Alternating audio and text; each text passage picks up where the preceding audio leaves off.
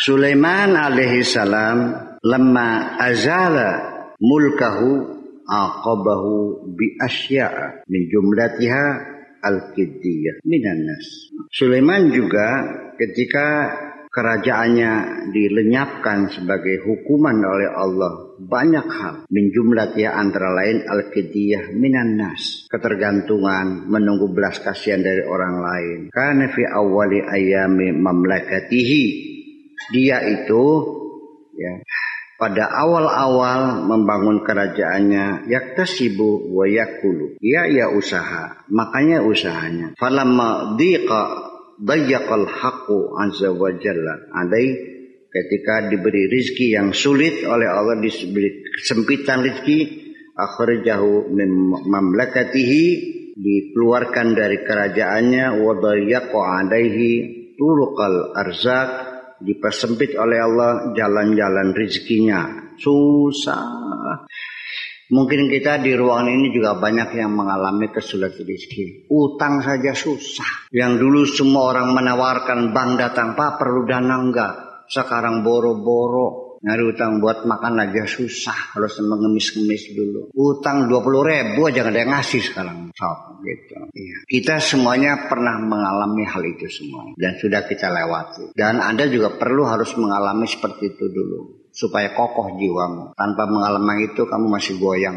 Ya, perlu diuji hal-hal yang semacam itu. Sampai kamu menjerit memanggil Allah, ya Allah, baru datang pertolongan. Selama ini engkau memanggil Tuhanmu hanya berpura-pura, basa-basi, hanya keluar dari tenggorokanmu saja, tidak keluar dari lubuk hatimu yang paling dalam itu. Allah juga mendengar dari mana suara itu keluarnya dari tenggorokanmu. Iya. Apalagi Allah, saya juga paham ngomong apa.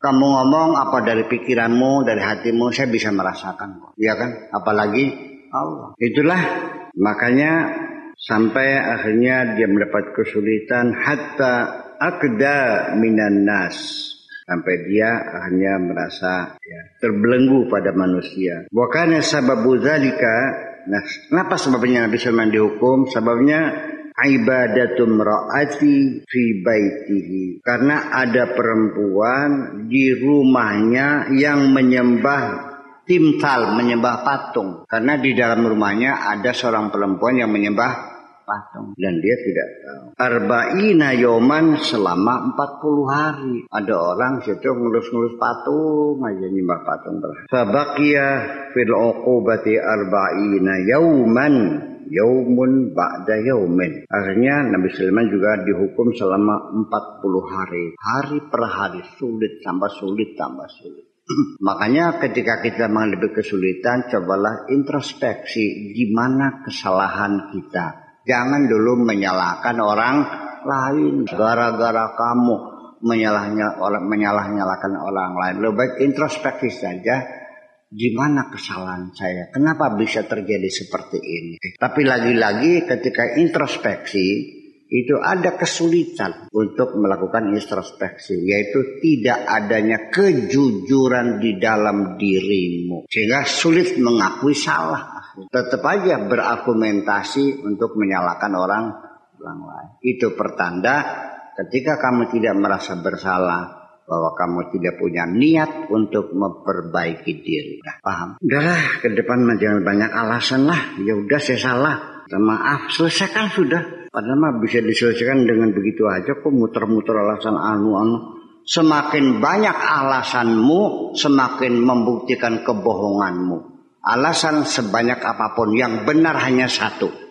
Atasan mau bilang, kenapa terlambat? Anu pak, banyak kempes anak saya sakit, wah tambah tambah ketahuan ketahuan bohongnya tuh.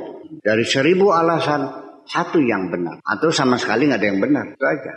bukan semuanya. Ada sebabnya satu sebagai kausalita yang sebenarnya itu. Jadi artinya nanti bukan hanya diri kita sendiri, termasuk keluarga kita, orang yang di rumah kita juga melakukan kesalahan, imbasnya kepada kita juga. Ketika kau biarkan istrimu menyakiti orang dan kau biarkan, kamu juga dihukum. Itu percaya enggak? Karena istrimu tidak membahagiakan ibunya, kamu juga usahanya seret jadinya, percaya? Ya, jadi ya kira-kira ku anfusakum wa ahlikum nah semuanya dibina anak-anak pun juga sama kamunya benar anaknya penjudi gak ngadu jago. Seret usahanya